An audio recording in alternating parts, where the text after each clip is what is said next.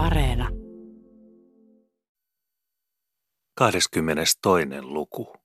Luku, jossa Pukkila edelleen kärsii sieluntuskia ja tuntee hengenpeukalonsa puristetuksi kuin ruuvipenkin pihtiin, mutta jossa lopulta kuitenkin Evaldinkin osa tulee merkityksi parkkikirjaan ja Evaldistakin parkkiretari, niin kuin Jannesta, vaikka lopulta sittenkin pienempi.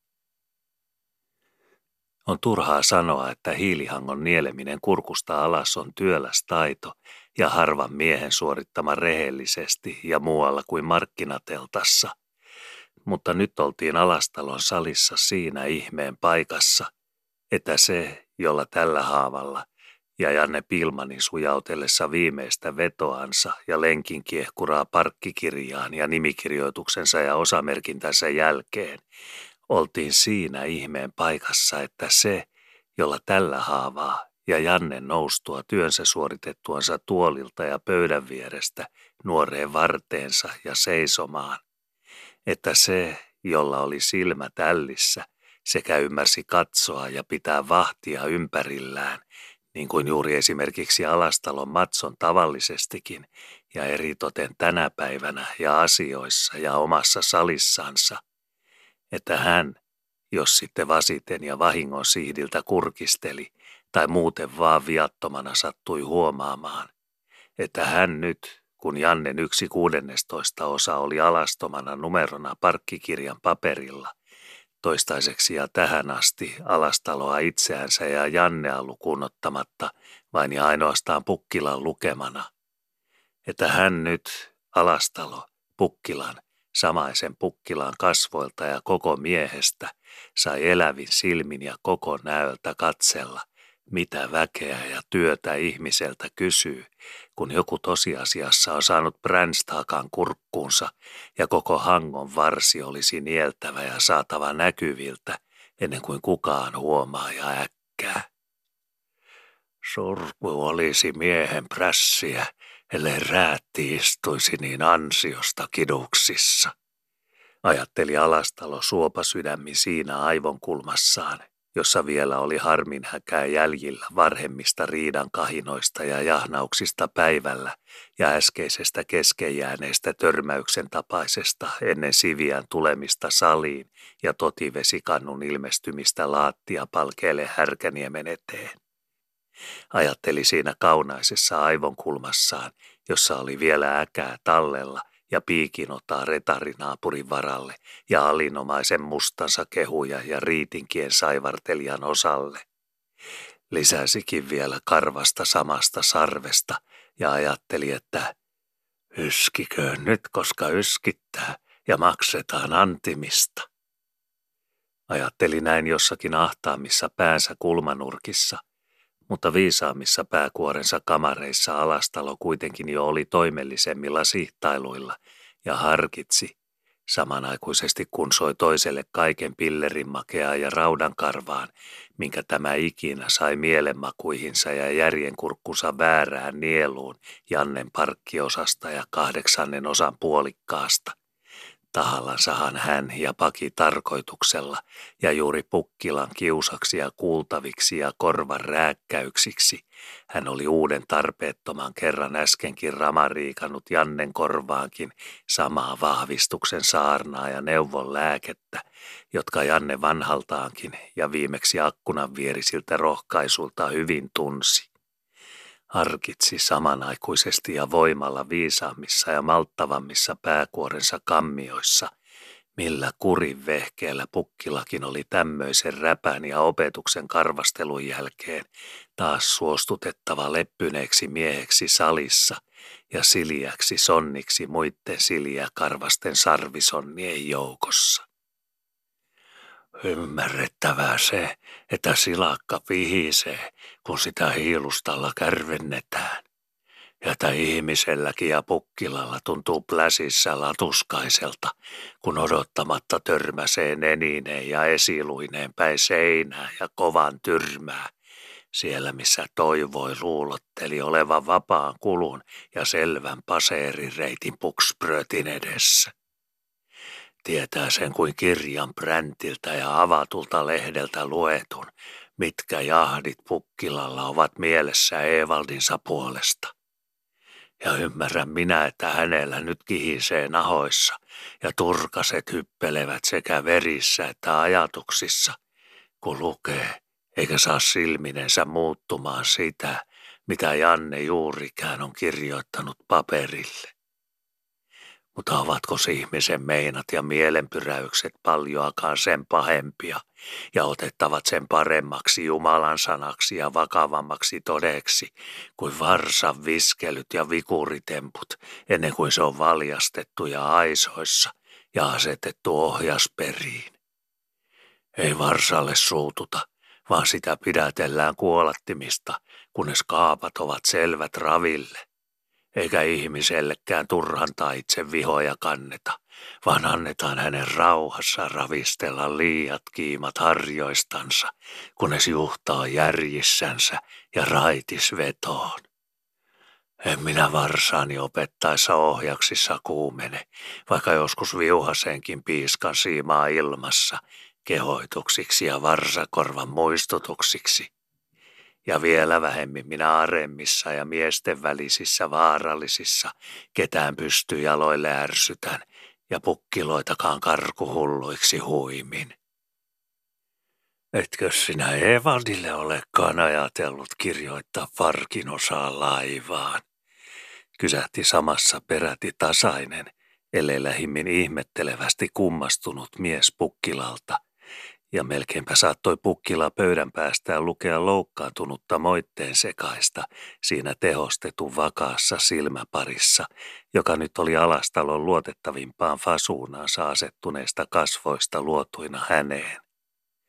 Kehoituksen vakuutusta oli sivelty siihen silmäparin katseeseen niin kermataaleen paksulti viilipunkassa ja niin voikella läämälti tätitalon nisuka kuin vehnäsviipaleella, että pukkilankin oli kesken mielensä riidan ja väkevän ristivedon, silmän räpäyksessä kavahduttava varovaiseksi ja kylmäkärkiseksi jokaiselta ajatuksensa nirkolta.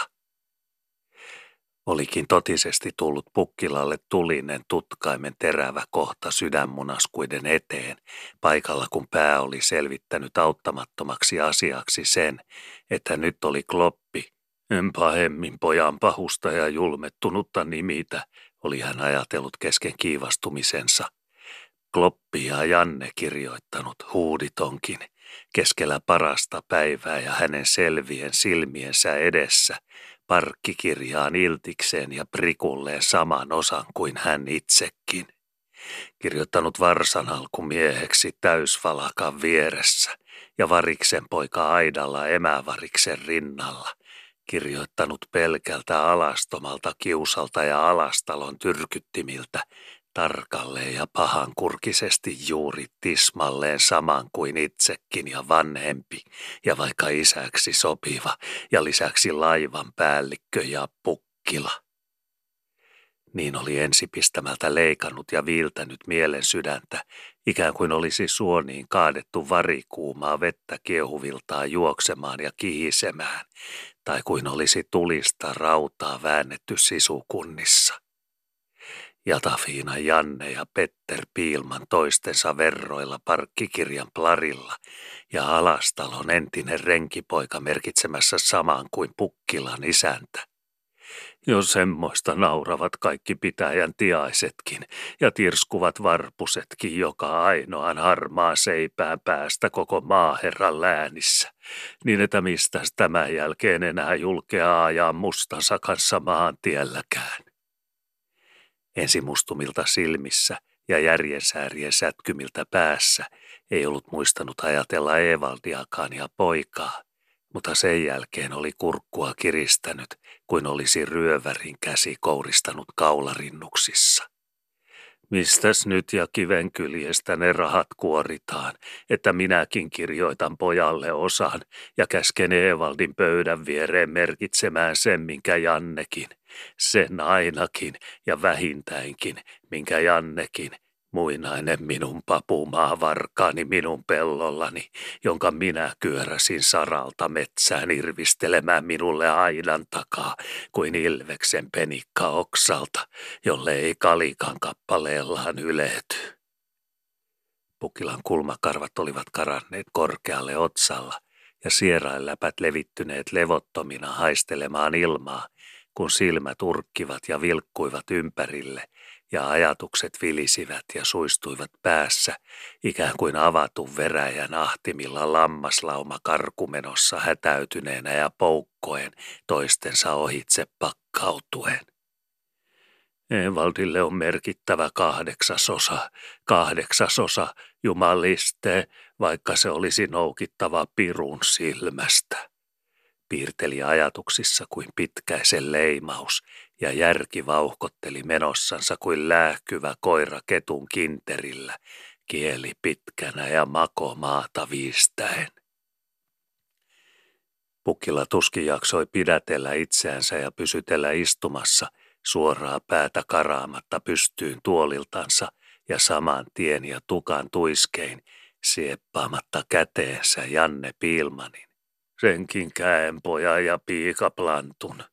Olisi edes huomaamatta, ja ennen kuin pahus oli säärillänsä pöydän edessä, potkaissut pentelettä pöydän alatse koipivarsiin, niin että nyt syhyisivät piipuissa pukkila makeat ja saappaan korkoterveiset. Saman tien ja tukan tuiskein, sieppaamatta käteensä, ennen kuin oli pöytään kerjennyt, Janne Pilmanin hellittämää vartta.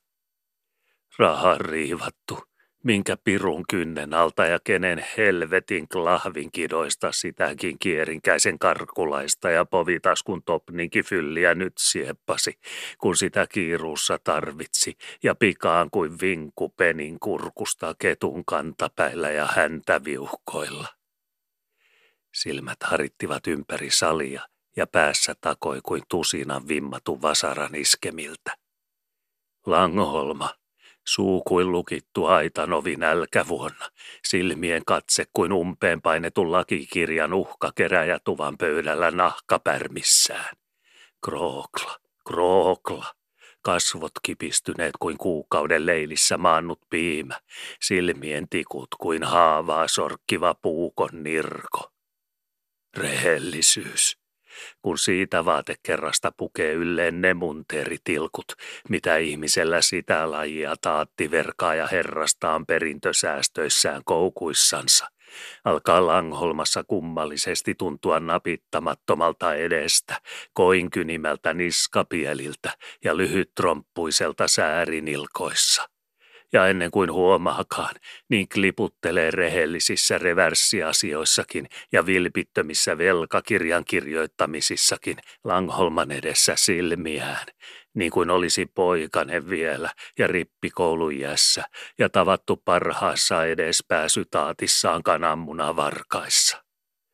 Ja viekkaus, kun siihen taattiin hankitsee itsensä ja menee asioille Krooklan pytin rytäskän vielä rytäskäisempään tupakamariin, niin sekin prameus alkaa tuntua riisuttavalta roitilta niskoissa ja varistettavilta höyhenhepeniltä turhuuden purstoissa, kun on aikansa kuunnellut narinoita Krooklan vastahakoisissa suupielissä ja vielä vastahakoisemmissa klahvin ranoissa ja oppinut ymmärtämään, että raha on penningin kovaltaan alastonta plootutavaraa, jota lasketaan lanttierältään, ja intrasti silkkaa sormin pideltävää totuutta, niin kuin hamppunuora hirtettävän kurkussa, jonka solmu ei aukee, vaan liukuu kiinni kuristukseen päin.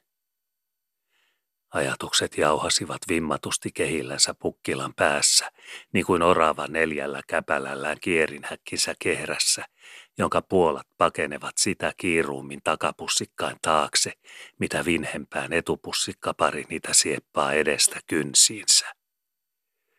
Elleivät omanpitäjäläiset usko, niin vieraspitäjäläiset ymmärtävät. Ison pitäjän isännät. Talinkorven omensaari Maat semmoiset, että Langholman pellot ovat torppari vainiota rinnalla ja häpeävät omia sarkojansa. Ketarsalmen hyrklä. Navetassa hännänpäitä roikkumassa kuin joulukirkossa kynttilöitä pystyssä. Siellä tunnetaan kuka tulee, kun musta ajaa portista, ja tiedetään kuka reestä nousee, kun Pukkilan kapteeni supinnahkaisissaan kirvottaa vällyjänsä. Kaksi renkiä jo tallista juoksemassa hevosta hoitamaan, mustaa suojiin ja heinille, ja isäntä itse käsi sojolla kuistin edessä, taattikuistin, ei tupakuistin – Salikuistin edustoilla käsi sojolla vastassa, kuistin ovet selällään hänen takanaan, kun itse astelee pihamäkeä ylös ja akkunoissa on joka ruudussa nenänpäätä latuskaisena ja silmäparia kyttäämässä, kun kapteeni kävelee ja turkin helmat heilahtelevat. Muhkeata on astella aurattua tietä, vieraan varoiksi vielä lapioidenkin levitettyä ja luudalla lakaistua. Supinti huvasi perjan karvaisena turvallisena niskoissa, musta ferka englannin silkosena sujaviltaa varsiryntäillä ja jaloissa ryssän nahkaiset päällyssaappaat, Tukholman tekoa ja pakkastiiveiksi napitettuina ja nyörättyinä säärystöiltä. Terveiset Lontoosta ja Amsterdamista, kajauttaisi jo kaukaa mannerlaiselle, ja kinnaskäden pudistelemisen jälkeen puhisisi turkeissansa kuin paras alastalo ja lihavampikin mies, portaa jyrkkiä noustessansa maalatuilla kuistirapuilla ja isännän käsi leipovana ja kehoittavana selässänsä. Emäntäkin vastassa ja kohisemassa tampuurissa – vai pukkila itse matkoilla ja piilman reisuilla? Mitäs Lybekistä kuuluu ja jaksaako Maijastiina hyvin? Kun nyt saataisiin turkityltä ja mies kirvotetuksi tuluupeista, niin näkee kotipitäjäläisiäkin taas. Hyrklän emäntä on meidän pitäjän vuorenpään tyttäriä. Ja minä juoksen keittämään kahvit ja kuumat suuhun. Maijastiina käärinyt kuin kapaloihin, puhelisi ennen kuin saa solmut auki ja vyösärpit kierretyiksi uumain ympäriltä ja niskojen takaa. Onpas Maijastiina sinusta joskus tykännyt, kun on virkannut viitsinyt sinulle villalangoin ja morsiammen ajatuksin pelkästä rakkauden vikkelyydestä sormenpäissään, tuommoisetkin kolmen syllä virstat ympärillesi kukkakruusuin ja korttelin leveyksin. Pakisi ihmettelisi sillä aikaa kuin sujauttaisi emännän käsi vikkeliltään kokoon koko riimin kauniiksi keräksi ja valmiiksi, kun vieras taas lähtee. Kahvit minä juoksen pistämään valkealle, kun tuli raari vieras. Laskettelisi vielä ovelta, kun katoo pois, ja minä kävelen isännän edeltä saliin. Salin keskelle johdetaan, keinutuolille istutetaan, samalle – jolla kertaistui muinen ristikylän paronikin, Laamanni vainaa muistat. Istutetaan keinutuolille ja isäntä keikkuu ja häärää, hyrklän papa ja iso rikas. Mitäs vieraalle ja meripitäjän suurille, kohisisi ja puhelisi. Trontti kai suuhun ja tupakan tyvi leukaan, niin kuin paronillekin muinen odotellessa ja kahvia kokotellessa pakisisi ja hääritsisi klahvinsa edessä, avelisi laatikkoja ja koukkisi sisuksia. Hapanta suuhun, laskettelisi. Vaikka havannaksi sinä sen korjaat, joka tunnet maailmaa ja tiedät sananparret, ja havannaksi korjasi sen paronikin, ennen kuin kopeloi kouriinsa priima bruunaa, samoja ruskean hirsiä, tästä samasta askista, joita sinäkin nyt pitelet.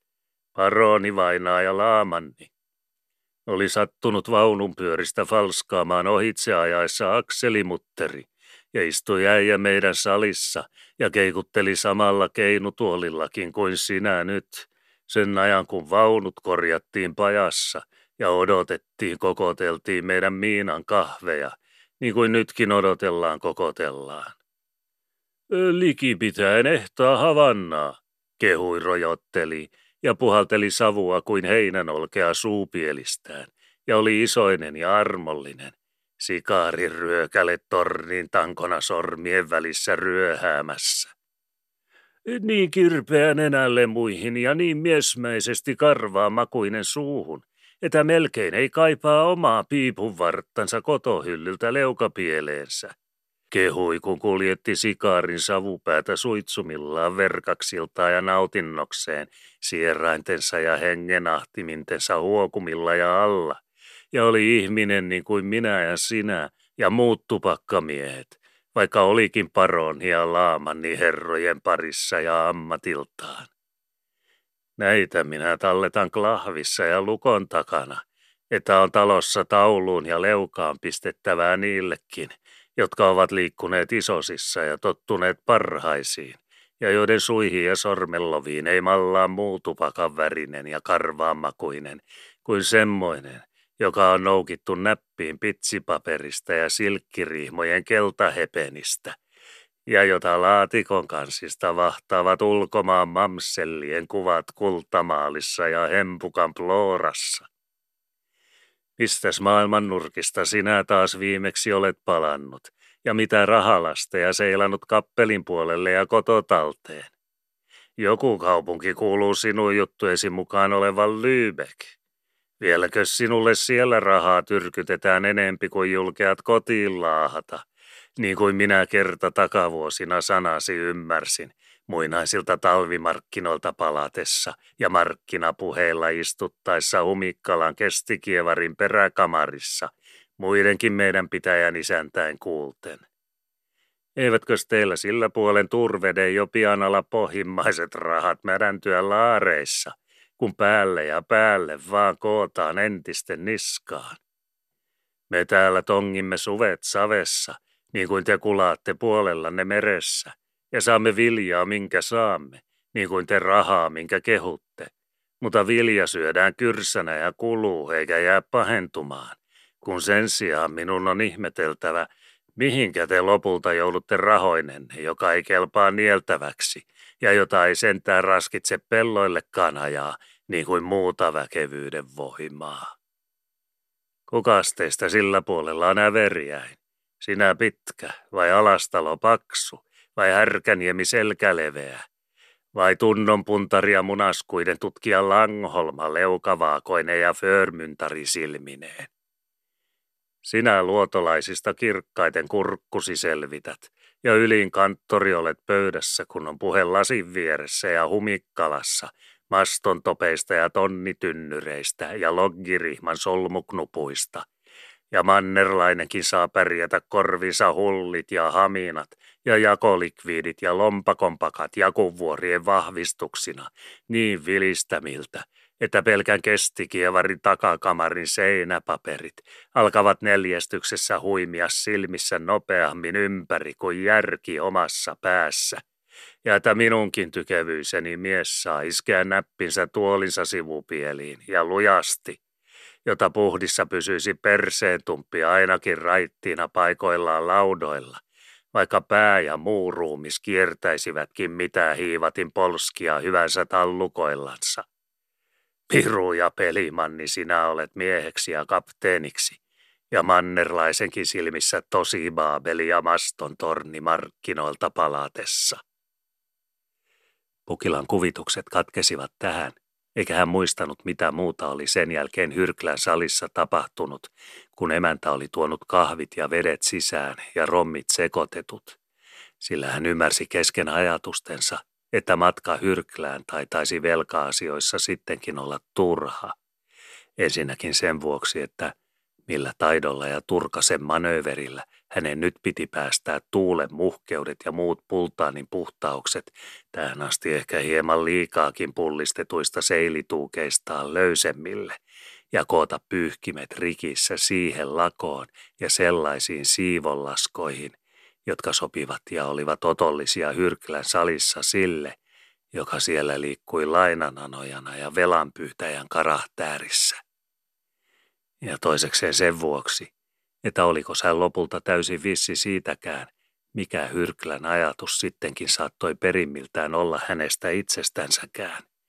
Pidikö häntä pilanaan ja puhui tyhjän kehuja, vai tarkoittiko tyhmän tosia ja oli yksinkertainen?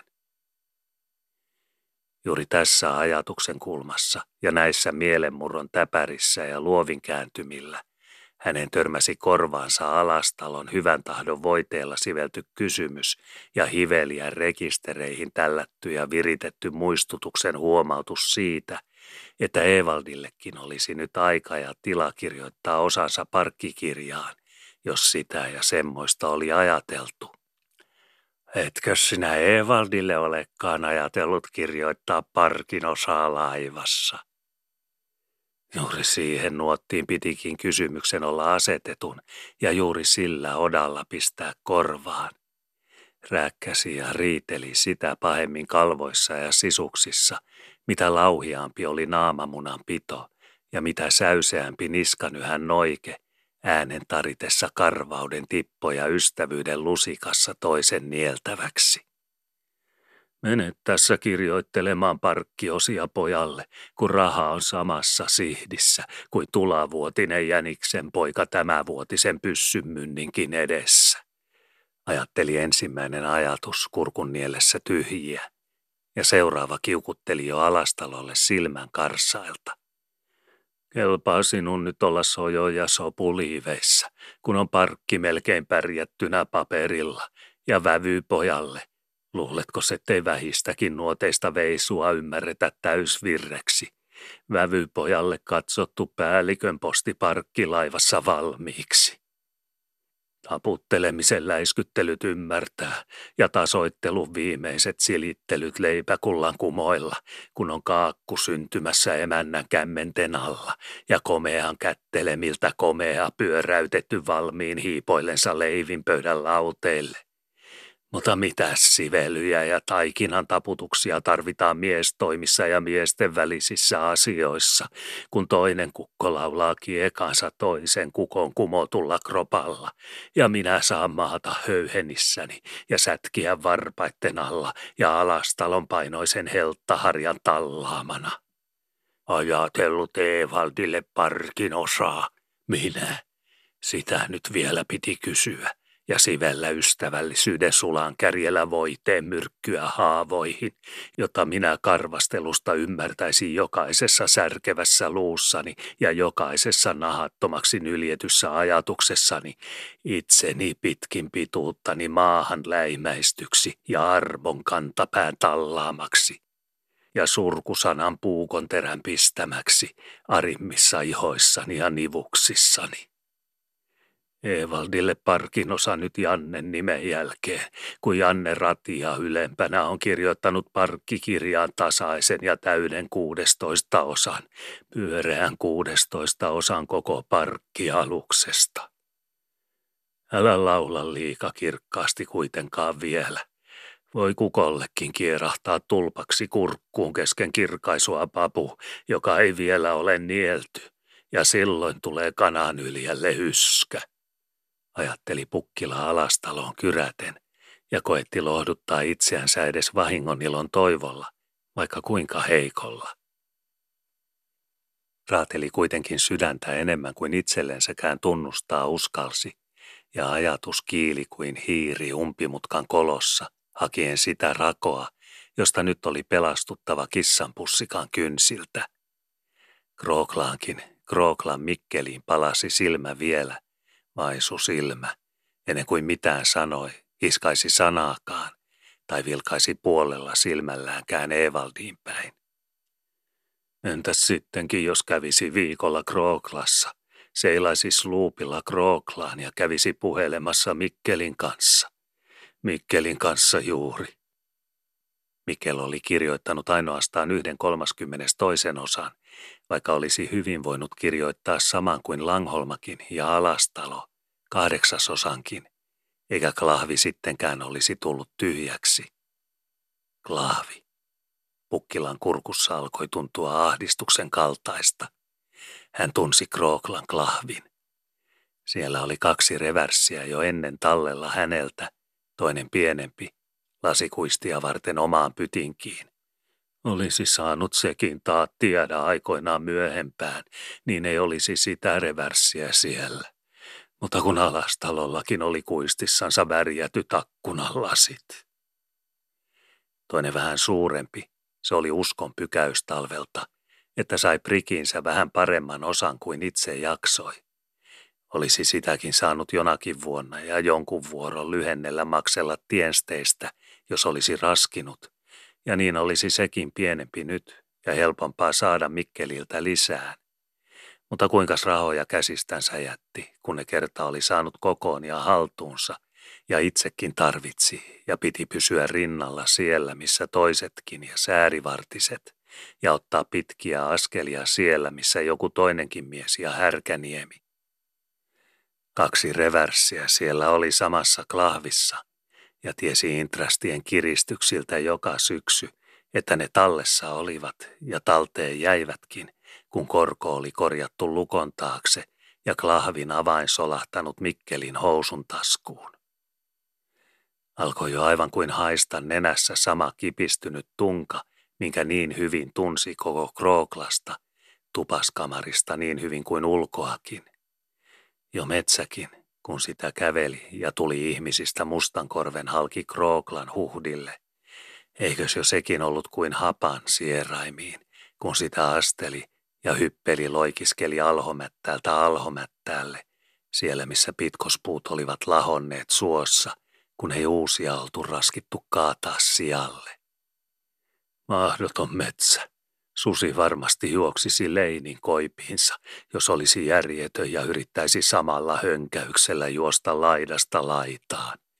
Niin tihuvakin karvaisimmilta paikoiltaan, että ketullakin taitaa olla katsomista, ennen kuin keksii mistä kuono on pujotettava, kun eteenpäin olisi päästävä ja jäniksen kinttuihin. Semmoinen metsä. Traakkitorneja hirsipuiksi eikä ihmismäisiä honkia enää että kymmenen parkkia sitä hakattaisiin, jos alastalo pääsisi metsään. Alastalo.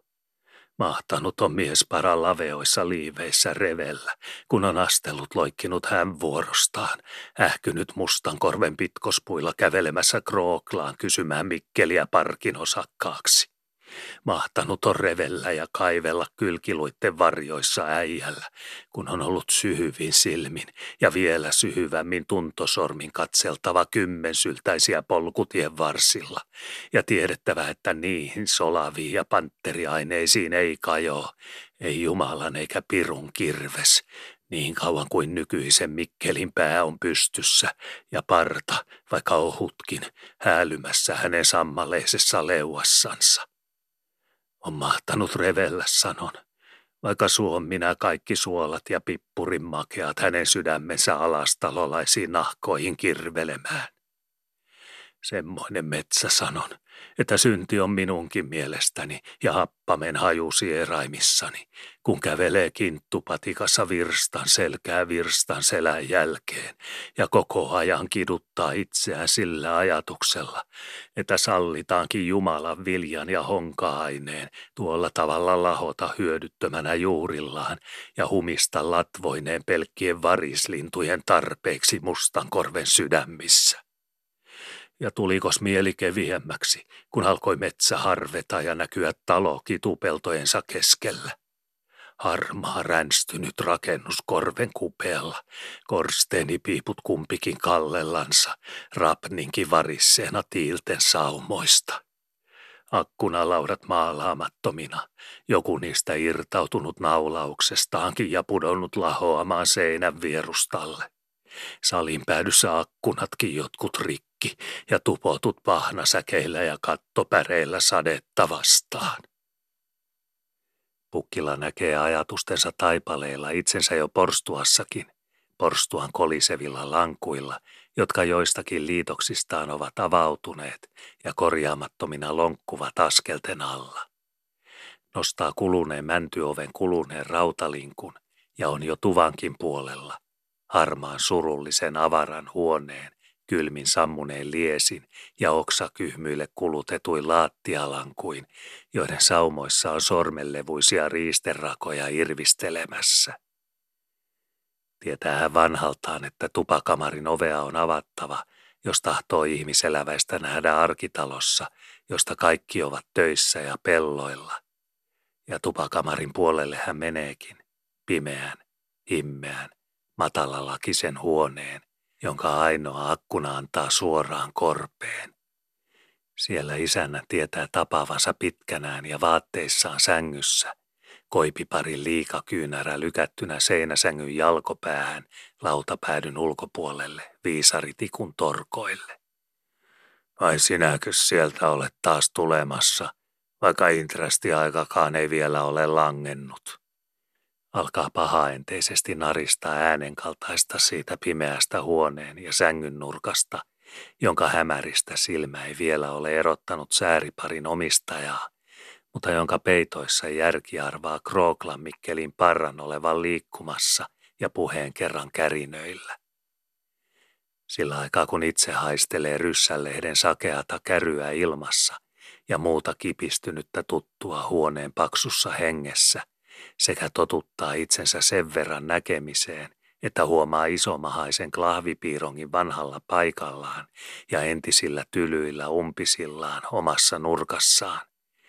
Sillä aikaa siirretään jalkovarret sängyn päädyltä verkaksiltaan ja kiireenpidotta roikuksilleen sängyn laidoille, ja takkuinen pääknuppi ilmestyy pimentojen helmoista vähitellen niihin valon hilvoihin, joita saitaa akkuna korven kohduilta pienten ruutujensa säästetyiltä hämähäkin verkoilta raskitsee tuhlata ja tunkemalla siivilöidä huoneen paksuihin. Torkottaa sieltä jo käsivarren kyynärääkin melko matka, ja kämmenen pihti myöskin näkyy valmistelevan tervehtimisen kouraisua, kun verkaksiltaan väännytään seisoalle sängyn rytiseviltä – ja pää pysähtyy nousemilleen tasalleen sillä kohdin kamarissa, missä laen lauta hipoisi pään kaljuja tuumaakin pitemmällä miehellä. Talossa ei ole isopapan isänkään aikoina tuhlattu turhuuksiin ja laen korkeuksiin, tuumankaan haaskomittaa sivu sen välttämättömän, minkä Krooklan isäntäin tietty ja suvussa peritty ja tosi runsaalaiseksi tunnettu luitteen venyväisyys vaati, ja mies sääripariensa nokassa tarvitsi ilmantilaa yläpuolellensa, kehittääkseen koko rumiluksen mittansa lakeapäin, pään kuitenkaan kolisematta kattoon. Onko knippa tällä erällä nipistämässä vatsaa vai kukkaroa vai kumpaakin, kun vieraisiin ja viinoille tullaan keskellä arkiviikkoa ja tuorstain selkää? On seuraava varoileva vakoileva kysymys, kun tervehtimiset on pidelty ja käsiä tyrkätty toisiinsa vuosvälin takaa. Visu silmä suorittaa samassa vieraan olan ylitse epäluuloisen retken piirongin klahvin ovelle vastakkaisella seinällä, Olisiko avain sittenkin vahingolta jäänyt suulle? Siellä ovat tallessa talon rahat ja viina. Housun taskuissa, päältä puolinkin pidellen, avain kuitenkin on, niin kuin pitääkin, ja aina Mikkelillä on, ja sopii sovittaa itsensä rauhassa ja leukaleppoisena istumaan nilkun, maalaamattoman ja vähän liika korkean tuolin nenään.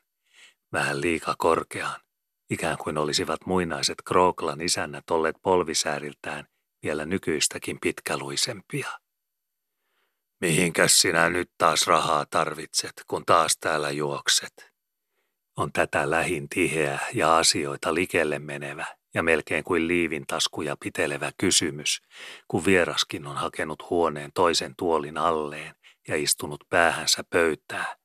Nilkun longahteleva sekin jaloiltaan ja maalaamaton pinnoiltaan, niin kuin isännän tuolikin, ja niin pieni ja vajakyynäräinen tiloiltaan, että jos sille ihmeeltä olisi ilmestynyt pullo ja sen viereen pikari isännän puolelle, niin olisi pöytä ollut täynnä, ja katsella olisi saanut, oliko sillä enää paikantilaa ja vieraan varaa missään toiselle pikarille vierasta varten. Ei siinä kamarissa, ja niiden kahden riipan edessä, jotka pikemminkin olivat kaksi ruostunutta rautahakaa kuin silmäpari ihmisen päässä, vieraan luonto rohkeaksi päässyt nousemaan, jos hän tiesi lainahommissa juoksevansa, ja yskä tuli uljaammallekin ennen kuin asiatansa alkoi tavata. Selkänsä takana tiesi vanhoilta käynneiltä ja Krooklan entisiltä avauksilta, että klahvin sisuksissa seisoi toisella puolella isomahainen viiden kannun viinapullo, jonka pulputukset olisivat saattaneet rohkaista vaikka tusinat taavetit tanssi päälle. Mutta siitä tiesi puhe pitäjällä, että se oli semmoinen aviovaimo ja vihkimorsia lukon takana, jonka suilla ei koskaan ollut suihkanut muun miehen parta kuin Mikkelin oman uuskan haiseva ja toisessa nurkassa mustakylkinen rauta-arkku, kuperakantinen lipas kolmessa armottomassa lukossaan ja neljännes tuumanpaksuisissa terässeinissään. Oli sekin silmien edessä ja korvien kuulen avattu joku surkea ja nöyryyttävä kerta, lukot vingahtaneet kolmelta näpsäimeltä auki. Ne lukot olivat ainoat voidellut ja rasvatut paikat talossa, kolmelta näpsäimeltä, kun osasi viljellä avaimia. Vaikka vieras olisi saanut samat kolme avainta käsiinsä, jommoista kevytmielisyyttä ei sentään ainoallekaan Krooklalle ollut koskaan tapahtunut edes viinan villissä. Vaikka vieras siis olisi saanutkin vahingolta samat avaimet käsiinsä, niin tuhdata hän olisi saanut kokonaisen Jumalan päivän arkun edessä, eikä enempiä rikastunut kuin mitä turhaa hikeä olisi juossut otsalta ja suu päästellyt kirouksen lempoa hyödyttömissä kopeloimisissa. Säpet olivat sorvatut sillä pirun taidolla ja hienoudella, että ne aukenivat vietereiltään vain salaisessa ja ainoastaan Mikkelien isästä poikaan opetetussa ja omana tietona säilytetyssä avaimen käyttämisessä ja järjestyksessä. Oli avattu joku surkea ja nöyryyttävä kerta lukkojensa näpsäimiltä velanpyytäjän edessä, raskas kansisälähdellyt saranoillaan auki ja ladotut setelipinkat hämöttäneet silmään rautakidan mustista kohduista. Raskas rämeä rauta-arkku kipistyneen klahvin sopessa ja mustakylkisen putelin pullottavilla vierillä. Siellä rauta-arkun maossa, kolmen lukon varmassa turvassa, ovat entisetkin paperit, molemmat kovan lykyn arkin kirjat kuin peukalopihdit ja hengen painajaiset. Visusti tallessa laskoksissaan syvimmällä teräskirstun pohjalla ja setelipinojen peitoissa, valmiit noudettaviksi esille ja nostettaviksi lokerojensa sälisevistä pimennoista. Vain intrastipäivänä jolloin harmaa paperikin poikii almanakan merkiltä ja Krookla kamarissaan korjaa koukeroisin hämähäkin sormin kaappinsa kohtuu vierasta rahaa kuin iilismat oikeeninsä himottua ihmisverta. Pukilaa puistatti kylmä väristys selkää ja kouraili säälimätön käsi kuin luusormi kurkkutorven helliä, kun hän kuvitteli itsensä taaskin istumassa asioissa Krooklan kamarissa ja kuulemassa Mikkelin kärinää. Vai minun perintönikö ja minun hikeni rahoilla sinä poikinesi meinaat rikastua? Sinun ja sinun poikasi kasööriksikös minä olen pestattu Krooklan isännäksi. Raskitsinko itsekään kirjoittaa prameampia parkkiin kuin sen, minkä varat suuttivat ja köyhä kukkarostaan kaivaa? Kaiketi kukko kroppansakin samalle riulle jaksaa vääntää, kuin mille on häntä purstonsakin lentänyt keikkumaan. Ja kaiketi poikasikin sen itse maksaa, minkä itse on komeasti kirjoittanutkin. Vai vesiin paiskattavaako ja mereen kalojen ruokaako sinä poikinesi luulet minun klahviini talletetun? En minä köliin usko jalan vertaa sen keulakärkeä tuonnemmaksi, enkä vetelän peltoon sen alla ja edessä, enempää kuin minkä pirskettä saan korjatuksi kukkarooni sen pärskeistä. Mutta taloon minä uskon sen peltojen laveudelta, ja savenalan tunnustan päteväksi, vaikka velkakirjan kruntipohjaksikin.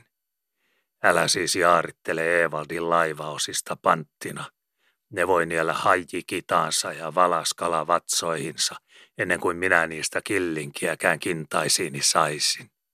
Ja miksei silloin olisi voinut yhtä hyvin kirjoittaa samoja tikkuja omiin nimiinikin ja omiin riskeihini.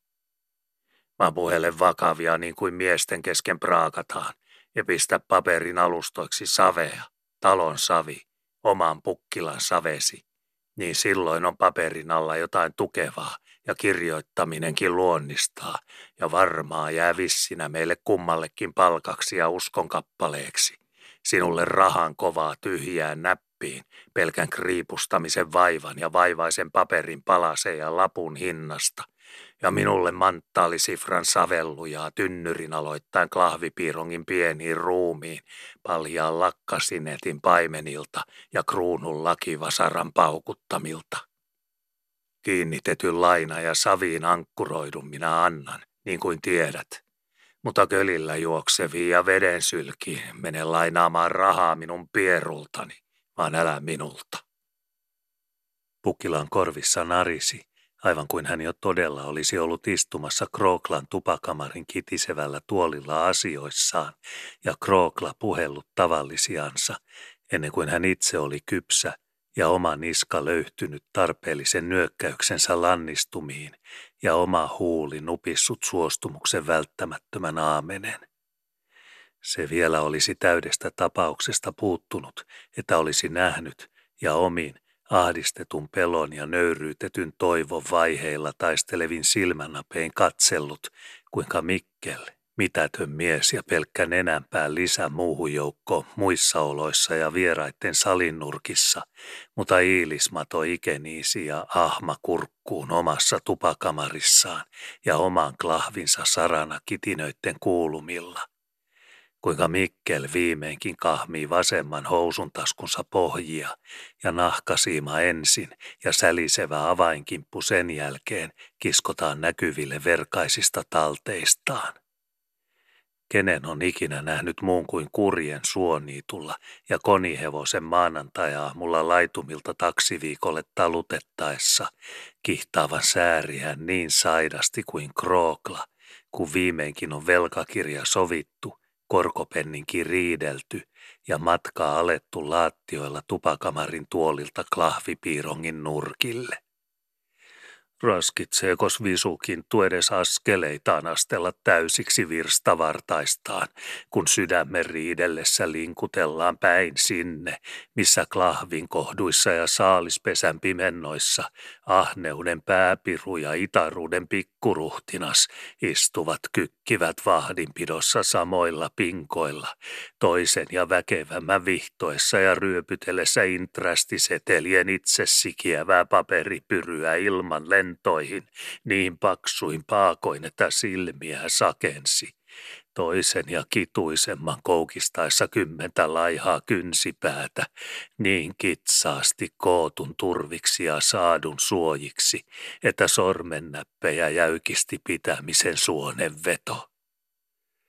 Pukila oli ajatustensa ahdistuksessa vahingolta luimistellut muurinnurkkaakin kohden – siellä samainen Krookla istui samaisin naamoin kuin kotonansakin ja tupakamarissaan. Sama kvarttituumaa liika pitkä nenäorsi killumassa kasvojen etukantissa ja samat, nekin korttelin mittansa liikapitkiksi onnistuneet sääripiiput saapasvarsissa – Välillä muu ruumis, joka ei tuntunut olevan muuta kuin kokoon lykättyä huotran koteloa, josta lykkäsi vartta lakea päin uskomattomat määrät, kun mies nousi tuoliltaan ja jäsenilleen seisomaan. Notisesti, kesy, otus ja vaaraton oinaslammas täällä ja nuhjus muurin nurkassa – mutta katti ja karvainen tiikeri, jollei pahempi elävä, kotonansa ja tupakamarissansa ja lainareversin teossa klahvinsa vieressä.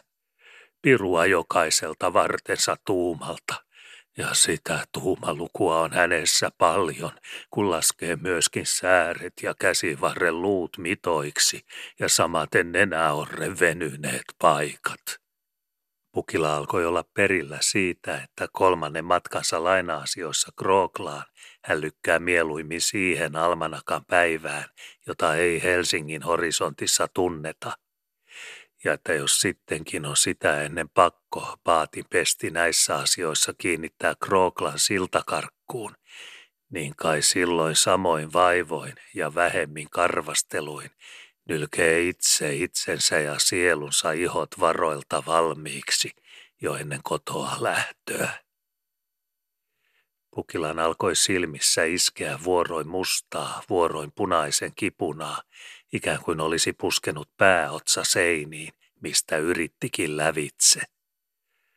Etkö sinä Evaldille olekaan ajatellut astelevisen varaparkkilaivan kansilla?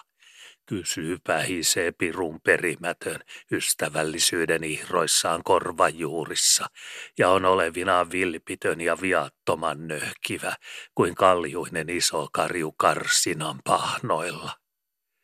Mistä helvetistä nyt rahat ja minkä kiven kyljestä tuohet?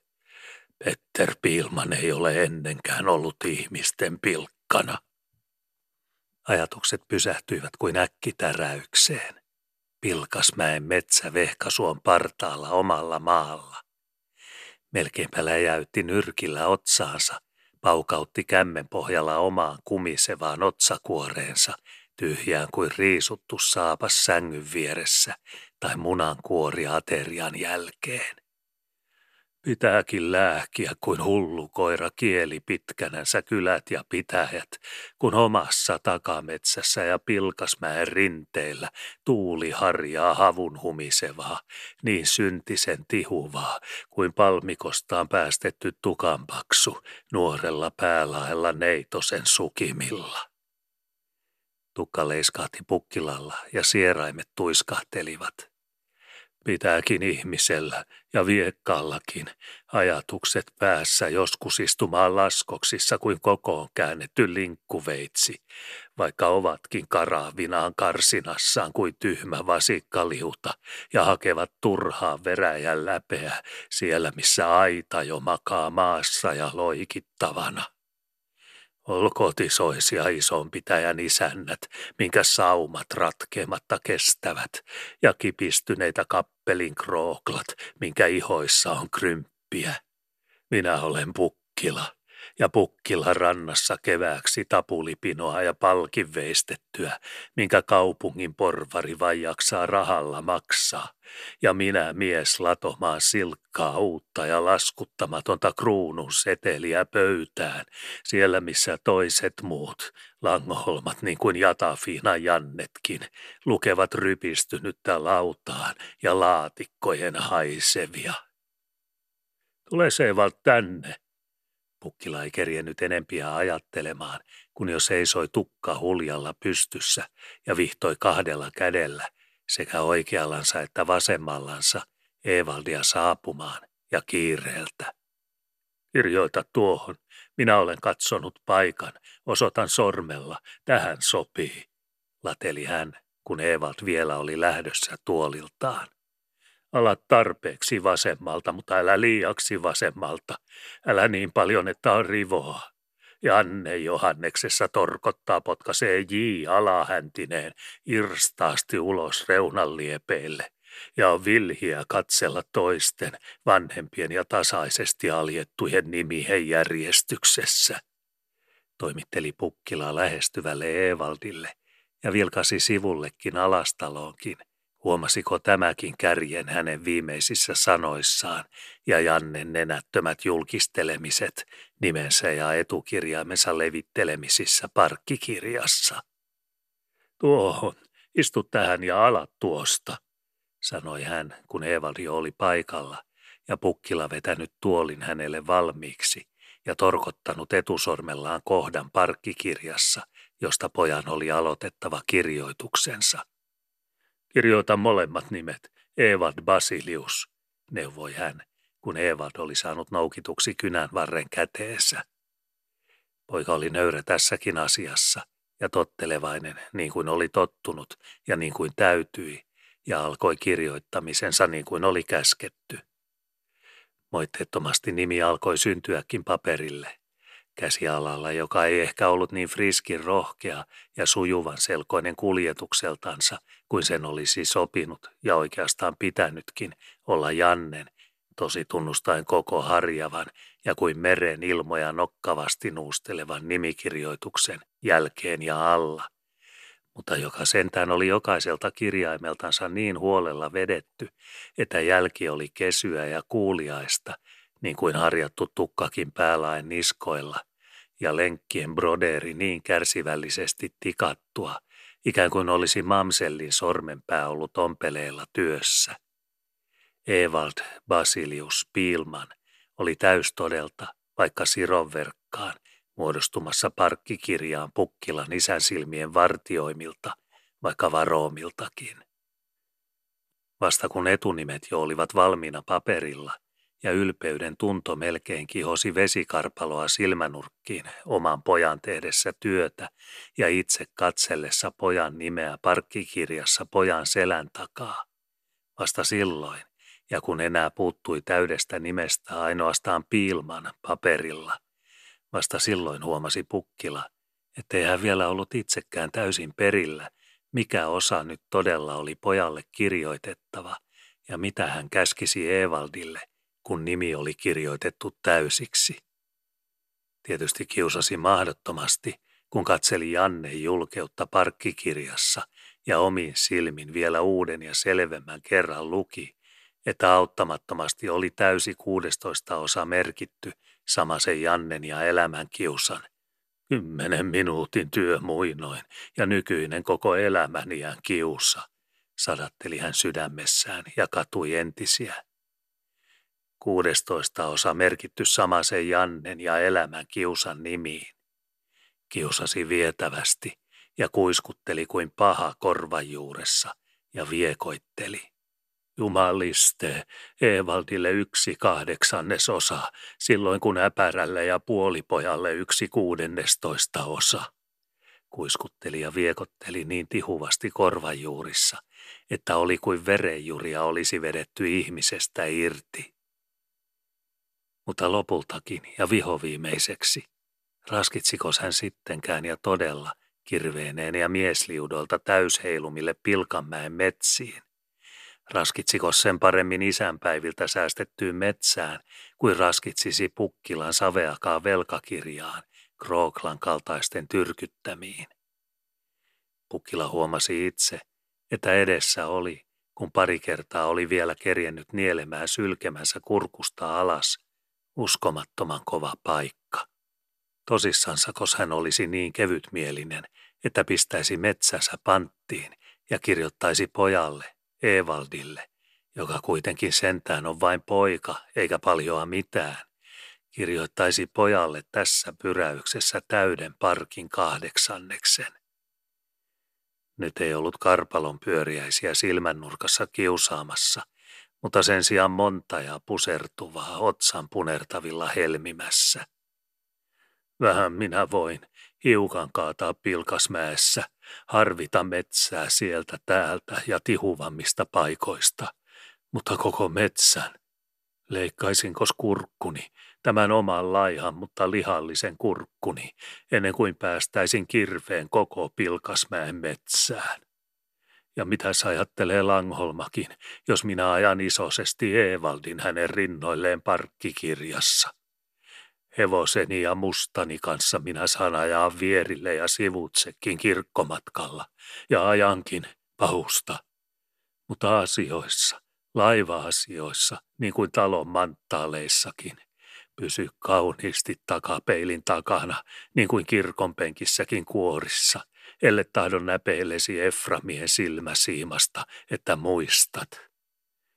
Mitä sä ajattelisi, sanon, Tulisi pian langholmana sormi pystyssä minunkin viereeni, niin kuin äsken haukisten pojan, haukisten kelvottoman pojan, ja sanoisi konteeraisi minullekin – Sanoisin matalaan kukaties ja korvan viereen neuvoen, mutta niin kuitenkin, että joku kuulisi, luultavasti koko salikin, koska silloin istutaan visusti ympärillä ja kuunnellaan kahdella korvalehdellä, kun Langholma tulee sanomaan jotain ja nylkemään nahkaa keltäkin.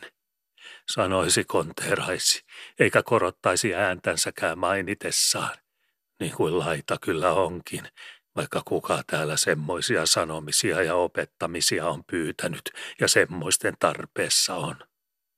Mainitessaan, että parkista ei enää ole jäljelläkään kahdeksatta osaa kirjoittamatta ja merkittävänä, ja että Evaldille ei siis semmoista osaa enää riitä. Joku tyhmä ja lahdenperä saattaisi semmoisen sanan ja ojennuksen nöyryytyksen jälkeen niiskahtaa nauramaankin ja holotella yksinkertaisuuttaan koko hirnansa saliin, niin että harmaat seinätkin tärisivät tapettiensa varjoissa. Selkeän käsialajuoksun poika kuitenkin on saanut ja hyvässä kirjoitusopissa ollut tunnusti Pukkila sittenkin kesken mielenkarvauttaan, katsellessaan paperille Evaldin olan ylitse, ja tunsi edes jotain lohdutuksen hyvitystä särkevässä sydämessään. Evald oli saanut kirjoitetuksi koko nimensä paperille ja nostanut pojan silmänsä odottelevasti Pukkilaan ja isään. Katsoo norkottaa minuun kuin leivän palasta huulen hörppinsä kokotteleva lammasuuke, eikä liikuta ajatusta tukkamättäessään enempää kuin täikoipiansa tervassa. Purki Pukkila, kun ei sanansaivareen piraustakaan sopinut päästää huulilta, vaikka ihminen halkeisi liivisaumoiltaan. Purki Pukkila edes ajatuksenäkää ja puhumatonta pippuraa, tällä haavaa ja näissä asiaan kulmissa melko, jollei kokonansakin syyttömän poikansa ja Evaldinsa vielä syyttömämpien niskavillojen ruskeaan kiekuriin, joilla oli se kova onni, että ne tällä nikamalla olivat lähimpiä rohtimia Pukkilan tuleniskevien edessä. Eivät hiuskarvat kuitenkaan kärventyneet, tiuvan paksuja kun olivat ja tuhman tietämättömiä. Mutta ihme oli, ettei sydämen kukkaro korunut kekäleeksi Pukkilan rintakorissa tai ratkennut vaivainen kuin palasen pirstoiksi pinteiltään, sillä niin sytenä poltti ja sutena söi epätiedon liekin kirpi ja voimattomuuden raatohammas samaista kivunkerää kylkiluitten porotuksilla. Tietysti olisi nyt ollut kirjoitettava kunniankin vuoksi, ainakin sama osa pojalle kuin Jannekin oli kirjoittanut, Jatafiinan, niin, Jatafiinan poika juuri. Mutta kun asian ajatteli kovasti, ja katseli sitä silmänvalkuaiseen semmoiselta, kuin se silmänvalkuaiseltaan näytti, niin saikos, totisesti, saikos hän omaansakaan ja omaa kuudestoista osaansa maksoon, ellei kirvestä hiottu ja palkkia veistetty Pilkasmäen rinteellä ensi talvena, enemmän kuin sydän ja tunto kesti. Mitäs minä muitten ihmisten ällien vuoksi ja vieraita parkkeja varten menen oman metsän hukalle hakkaamaan? Ei perhana, semmoiseen tyhmyyteen ja raaskioon ei pakoteta minua maailmassa. Ei millään eikä kullaan, ei viekkauden narrilla eikä väkipakon voimalla. Totta minulla on oma järkeni päässäni ja minä konteeraan sitä. Pukkila leiskautti tukkaansa ja katseli ympärilleen, ikään kuin olisi yhtä monta kiusaajaa kehässä, kuin oli istujaa salin seinävierillä, ja jokainen niistä tällä hetkellä voitettu ja nenästä niistetty piru. Kirjoita 32. osa, sanoi hän samassa Evaldille ja äkisti, ikään kuin olisi pelännyt, että olisi voinut tulla toinenkin mieli vielä päähän. Sen hän kuitenkin nyt jo vältti tarkasti, ettei silmä vahingoltakaan varastanut Janneen. En katsokaan, en silmääni lainaa koko mieheen, pojan vahinkoon. En hänen kirjoituksiinsakaan ja osiinsakaan. Olkoon ylpeä, koska toiset ovat yllyttäneet, ja puhiskoon itsensä vaikka halki ja kuudentoista kappaleiksi.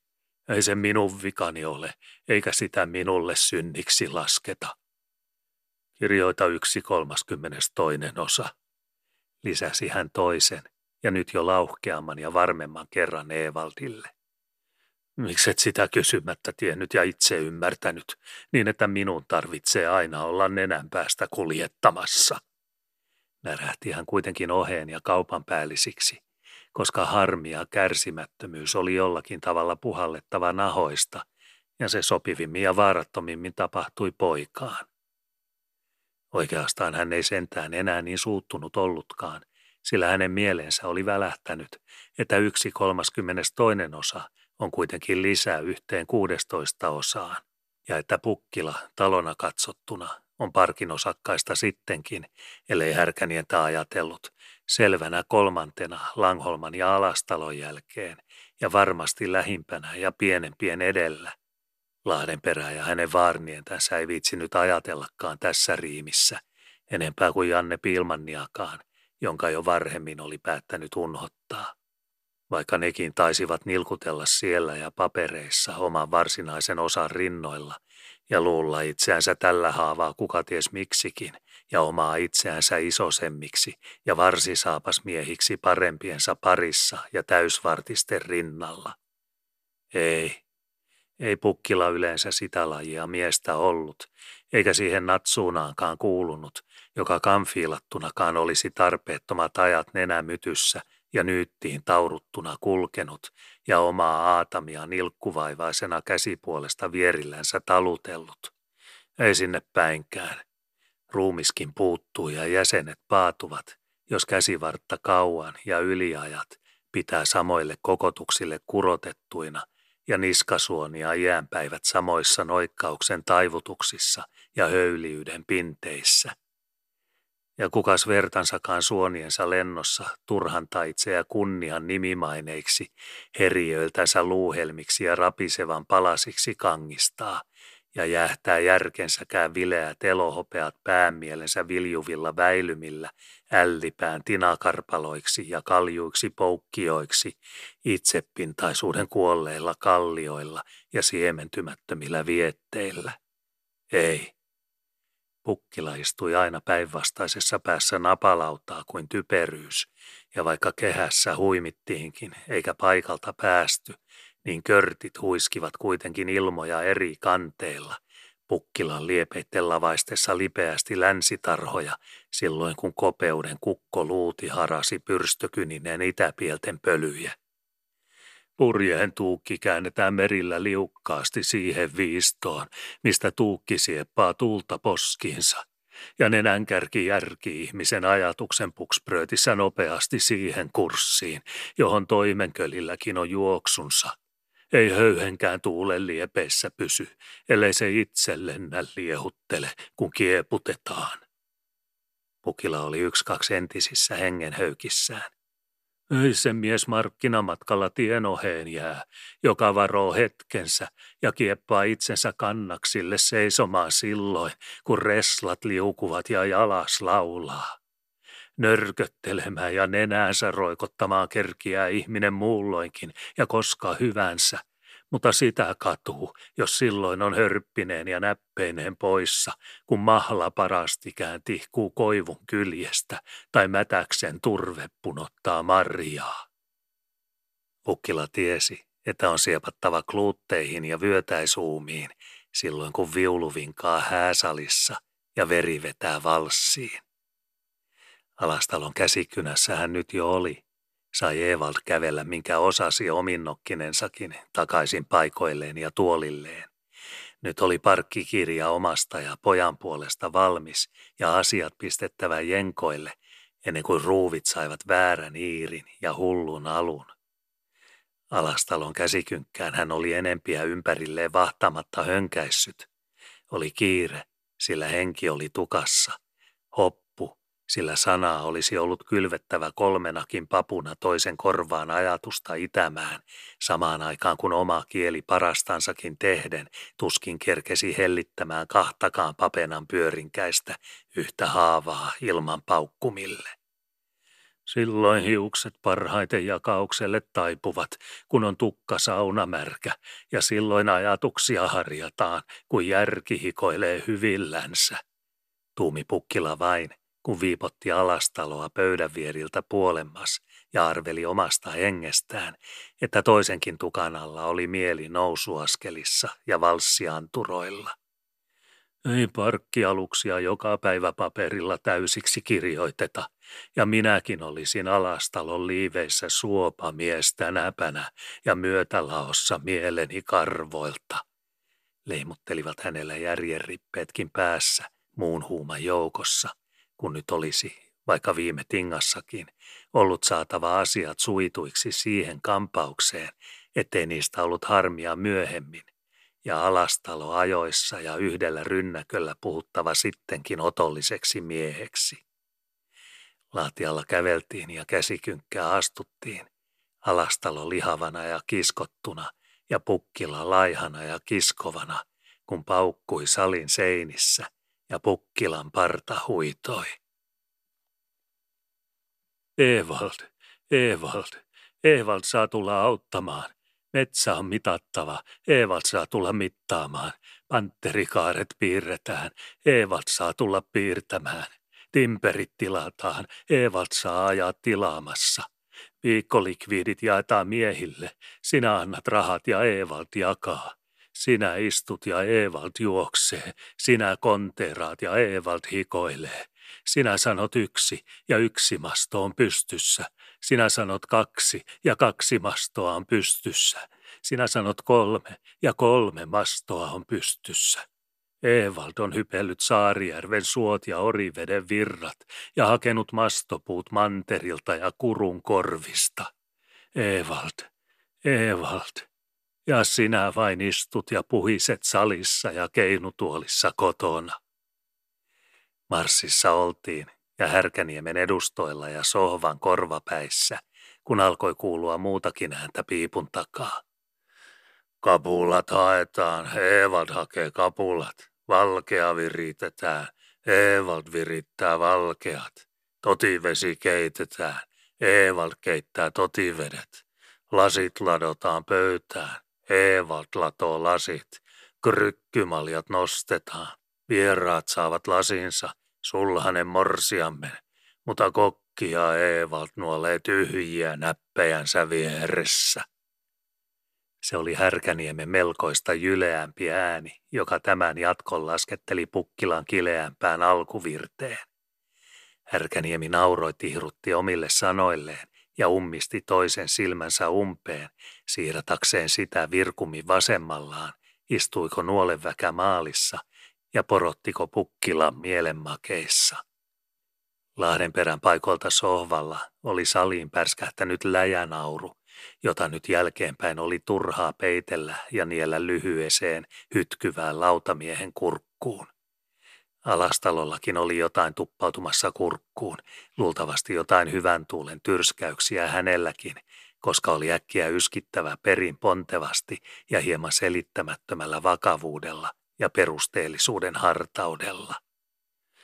Tosi noin on, ja oikeassa sinä olet, alkoikin alastalolta kuulua tyhjän puhetta ja venyttämistä, sillä aikaa kun hän ajatteli asioita saumoja myöten. Ja samalla kuitenkin oli rauhoitettava pukkilaakin, jottei vahinkoja tapahtunut aivan viime räpässä. Hänkin oli selvittänyt päässään, että parkki nyt oli likipitäen melkein kuin täyteen merkitty, ja että mitä pientä vielä puuttuu täysastiasta, niin se oli hyväkin olemassa varalta murenena – jos vielä tarvittiin.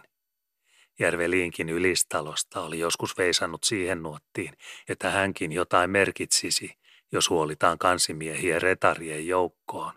Ja uskollisemman konstin ja proviantin punnitsijaan visukintusta sai alukseen, jos näpinnuolialla oli omaakin penninkiä varjeltavana puolikannen alla ja ransuunia jakaessa.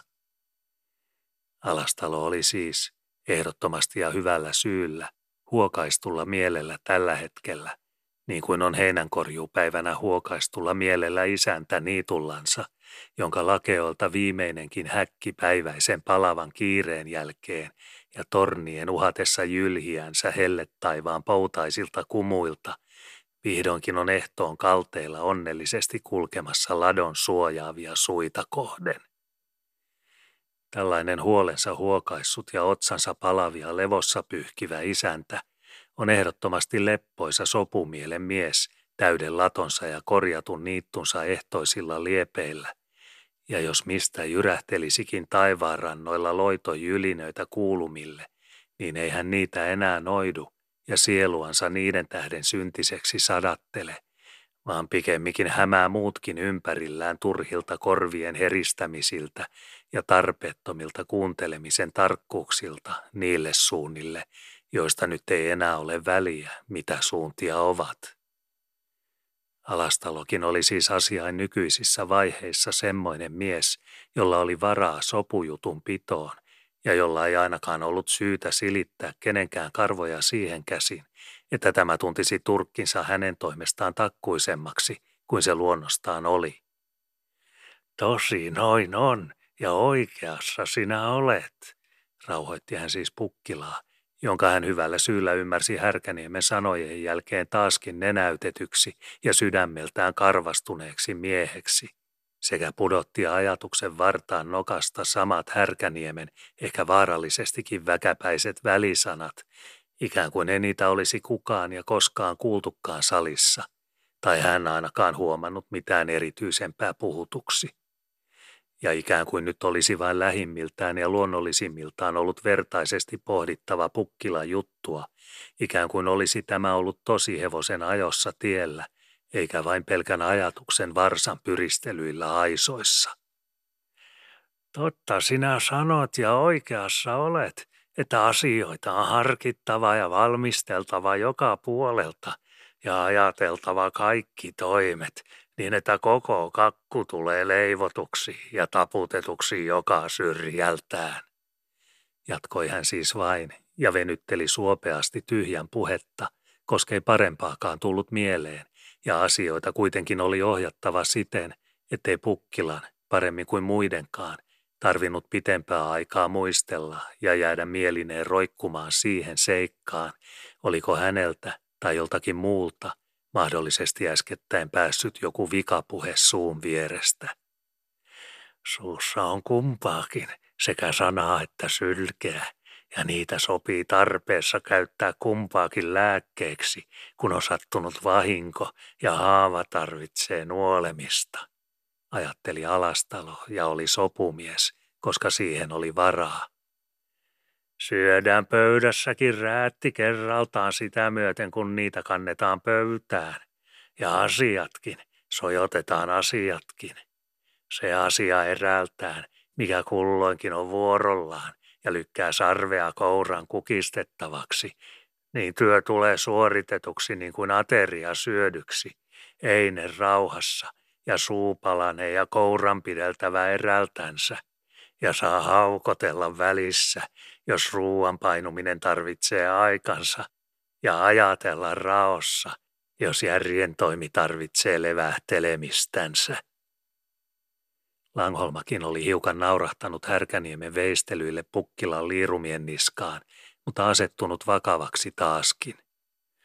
Jätetään me asioiden järjestäminen alastalon haltuun, virkahti hän ja oli tyvi keinutuolilla. Soppa jää sekoittamatta ja tulee kokkareiseksi, jos on kaksi kokkia saman padan vieressä tappelemassa kauhan varresta, ja liemi liika suolaseksi, jos piika vahvistaa raetta kahmaloittain sinne, minne emäntä jo on kylvännyt suurusta kourapivolta. Nikkarille jätetään kyynäspään tilat höyläpenkin vierillä vapaiksi, jotta hiha saa heilua, kun siljätä syntyy ja parasta meidänkin jättää alastalolle kankurin ruumat silkoiksi silloin, kun sukkula hänen käsissänsä lentää kudetta yhteiseen verkaan. Isännän virat meillä ovat jo jokaisella kotonammekin, ja isännöidään siellä vaikka viiden miehen edestä, niin toimitamme osammekin kuka ties ajallansa maksoon. Langolman katse oli keinutuolilta vakavasti kiinnitetty pukkilaan, ja äänensävyssä oli kieltämättä vissiä varoituksen painoa, niin kuin Langholmalle joskus tapahtui. Oliko toinen sitten pyytänyt varoituksen neuvoa vai ei? Varoitukseksi haistikin pukkila paikalla Langholman vakaat sanat ja ymmärsi myöskin ojennuksen odan niiden kätköpiiloissa. Tosiaan se oli ja epäilemätön asia, että parkinosia, nyt kun Evaldin osakin oli lisänä, oli tainnut tulla vähän liikaa ja yliväen hänelle, ja yhtä tosia kieltämätön oli se seikka, että hän äsken oli ensihengessä ja riemastuksessa, ehkä vähän hätiköinyt jutuissaan ja tyrkyttänyt Evaldia pujessilmään ennen kuin neulankärki oli torkoillakaan. Mutta tarvitsiko muiden, olkootpa Langholmiakin ja Eframea karahtääreiltään, sen puolesta ruveta hänen koulumestareikseen ja sormenpäiden näpäyttäjikseen. Vai osaat ajallansa maksoon, Semmoisiakos ajatellaan salassa ja pistellään ihmistä. Niin kaiketi, niin kaiketi, jupisi Pukkila jo ääneenkin jotain ja tekeytyi näkönöyräksi, mutta silmät vilkahtelivat pahaenteisesti ja otsaluun takana jauhoi. Näyttäisikö noille, ettei vielä ole kukolta ääni nielty kurkusta alas? Pyyhkisi nimensä tämän tien koko paperista ja parkkikirjasta, oma ja Evaldin, niin että kynä pärskisi paperilla ja oma harja leiskuisi tukassa. Jukoliste, ehkä on Pukkilankin metsässä pystyssä parkin rakennuspuuta. Ison pitäjän Hyrkilä ja Omensaari ja muitakin hyviä tuttavia mantereelta mukaan. Pää karasi pystyyn ja tukan harja heiskahti. Pukkilan rantalahdella ensi keväänä täysriggari keikkumassa. Täysrigari Pukkilan metsästä hakattu, Pukkilan päästä ja piirtopännästä keulan fasuuna ja ahterin keno, kylkien suja ja parraskaaren juoksu. Kolmetoppinen fregaattilaiva Pukkilan rantalahdella, raakariki jokaisessa topissa. Aivojen lävitse loiskahteli ylpeä näky kuin kuuma virta. Pukkilan piilman kapteenina fregatin komentosillalla. Perämies, liput kolmeen toppiin. Perämies, ankkuripeli käymään. Perämies, purjeet tuuleen, ruori ylähankaan, keulapuu lahden suuhun. Perämies, miehet riviin, lakit kouraan, yhteinen hurraa kurkun täysiltä retareille rannalla. Perämies, perämies. Hengitystä salpasi ja korvissa humisi. Vuoden päiviin eivät Langholma ja Alastalo kehtaisi itseään kirkkomäelle ja kuorinpenkkeihin samoina pyhinä kuin Pukkilan piilman. Pukkilan silmät olivat kuitenkin jo palanneet takaisin matkoiltaan ja saliin. Langholma kuin vuoren paakala järkkymättömänä keinutuolillaan, yhtä raharikas kuin leukatiiviskin. Alastalo ankeriasta liukkaampana ja hyljettä pyöreän petollisempana vierillä – yhtä vyötäröinen kuin vietereinenkin, sekä hengen että ruumiin uumilta, niin toden painissa kuin leikinviskelyissäkin. Härkäniemi ryhineen sohvalla, kuin kannon tyven istukas juurineen nummessa, tai ankkurin vaaja tonnin hampaineen saven syvissä, yhtä liikuttamaton ja paikoltansa hievahtamaton, kiskoiko tynkää ja sorkkahärkää väkivoimalla järjen niskoista vai viekkauden kavaluudella tyhmyyden sarvisakaroista. Pukkilan oli huokaistava ja tunnettava sydämensä työlääksi. Minkäs tuommoisille mahtoi, jotka jokainen olivat tiiviitä sekä talojensa että pääknuppiensa savelta, ja joilla oli kullakin varaa sekä anturan tanaan että povitaskun paksuuteen. Ja mitäs mantereen isännistäkään. Eivät ne laiva-asioita ymmärrä ja rahojansa merille vuovaa. Niin kaiketi, niin kaiketi, jupisi siis pukkila vain ja kertasi omia sanojansa sekä haki kuin saivaria partansa juurista. Ymmärsi hän sen ja ajattelikin sitä, että sopisi närkästyäkin nyt ja ruveta puhelemaan kotiin lähtemisistä ja tuulen lakeentumisista ehtooksi. Saa soutaa pojan kanssa yöllävitse koko ströömin mitan lävestä vikaan, passaisi puhella, sanoa hyvästi oikein tosissakin ja paiskata kädet ja lähteä suutuksissaan tampuurin puolelle hakemaan hattuansa. Sopisi erinomaisesti ja näyttäisi kuka ties miesmäiseltäkin, kun paukauttaisi vähän oveakin, tampuurin ovea, itsensä ja Evaldin takana. Mutta julkisiko ihminen tehdä itselleen semmoiset pilat ja pillat, että jätti talon kesken kaiken ja lähti kotiin, kun jo tunnin ajat oli lakkaamatta ja yhtä mittaa korvissa kiminyt ja tuntoa kutinut, juoksun kopina ja astioiden helinä, askelten pauke ja helmojen kiire, oven takana etu- ja tupakamarin puolelta, Ja kun miltä avaamalta hyvänsä etukamarin ovi saattoi lentää seljällensä, saliin tulvehtia ilman täydeltä tuoksuvien paistien hulvivia lemuja ja kynnykselle ilmestyä ketterä Eevastiina tärkkipitseissään niiaten ja kutsuen pöydän herkuille ja katetuille kukkuroille. Ei ihmisen luonto ole kivestä eikä teräksestä, vaan maun tuntevasta aineesta ja heikosta ihmislihasta, ja pukkilakin ymmärsi, että vaikka kunniata ehkä olisi lääkinnyt sydämessä, jos hän nyt olisi mies ja vinkkaisi Evaldille ja lähtisi lujana kotiin, niin vahingolle hän kuitenkin joutuisi ylpeydestänsä itsensäkin edessä ja katuisi itsekin paikalla, kun ovi olisi paiskattu selän takana kiinni. Tietysti, jos kävelisi Langholman luissa ja tämmöistä tapahtuisi ihmiselle, niin voisi olla olevinansakin ja isotella ja lähteä lyhykäisesti matkoihinsa – mutta jäisikös minun jälkeeni nyt, jos minä olisin lyhytnokkainen ja lähtisin, semmoinen tyhjä paikka saliin, että muutkin huomaisivat tuulen lakeentumisen ehtooseen ja alkaisivat ajatella kotoon lähtemistä ja katsella lakkeansa, mitä alastalo puhelisikin aterioista ja Eevastiinan käskemisistä. Niin, kaiketi, niin kaiketi, jupisikin siis pukkila vain alistuviansa – ja alkoi, karvaimmat kaunat mielensä kurkusta niellen, katsella sohvalla niitä paikkoja, joilla varhemminkin oli istunut ja joille kaiketi nytkin oli palattava, likistyksiin, röhisevän lahden perään ja nököttelevän Eenokin väliin.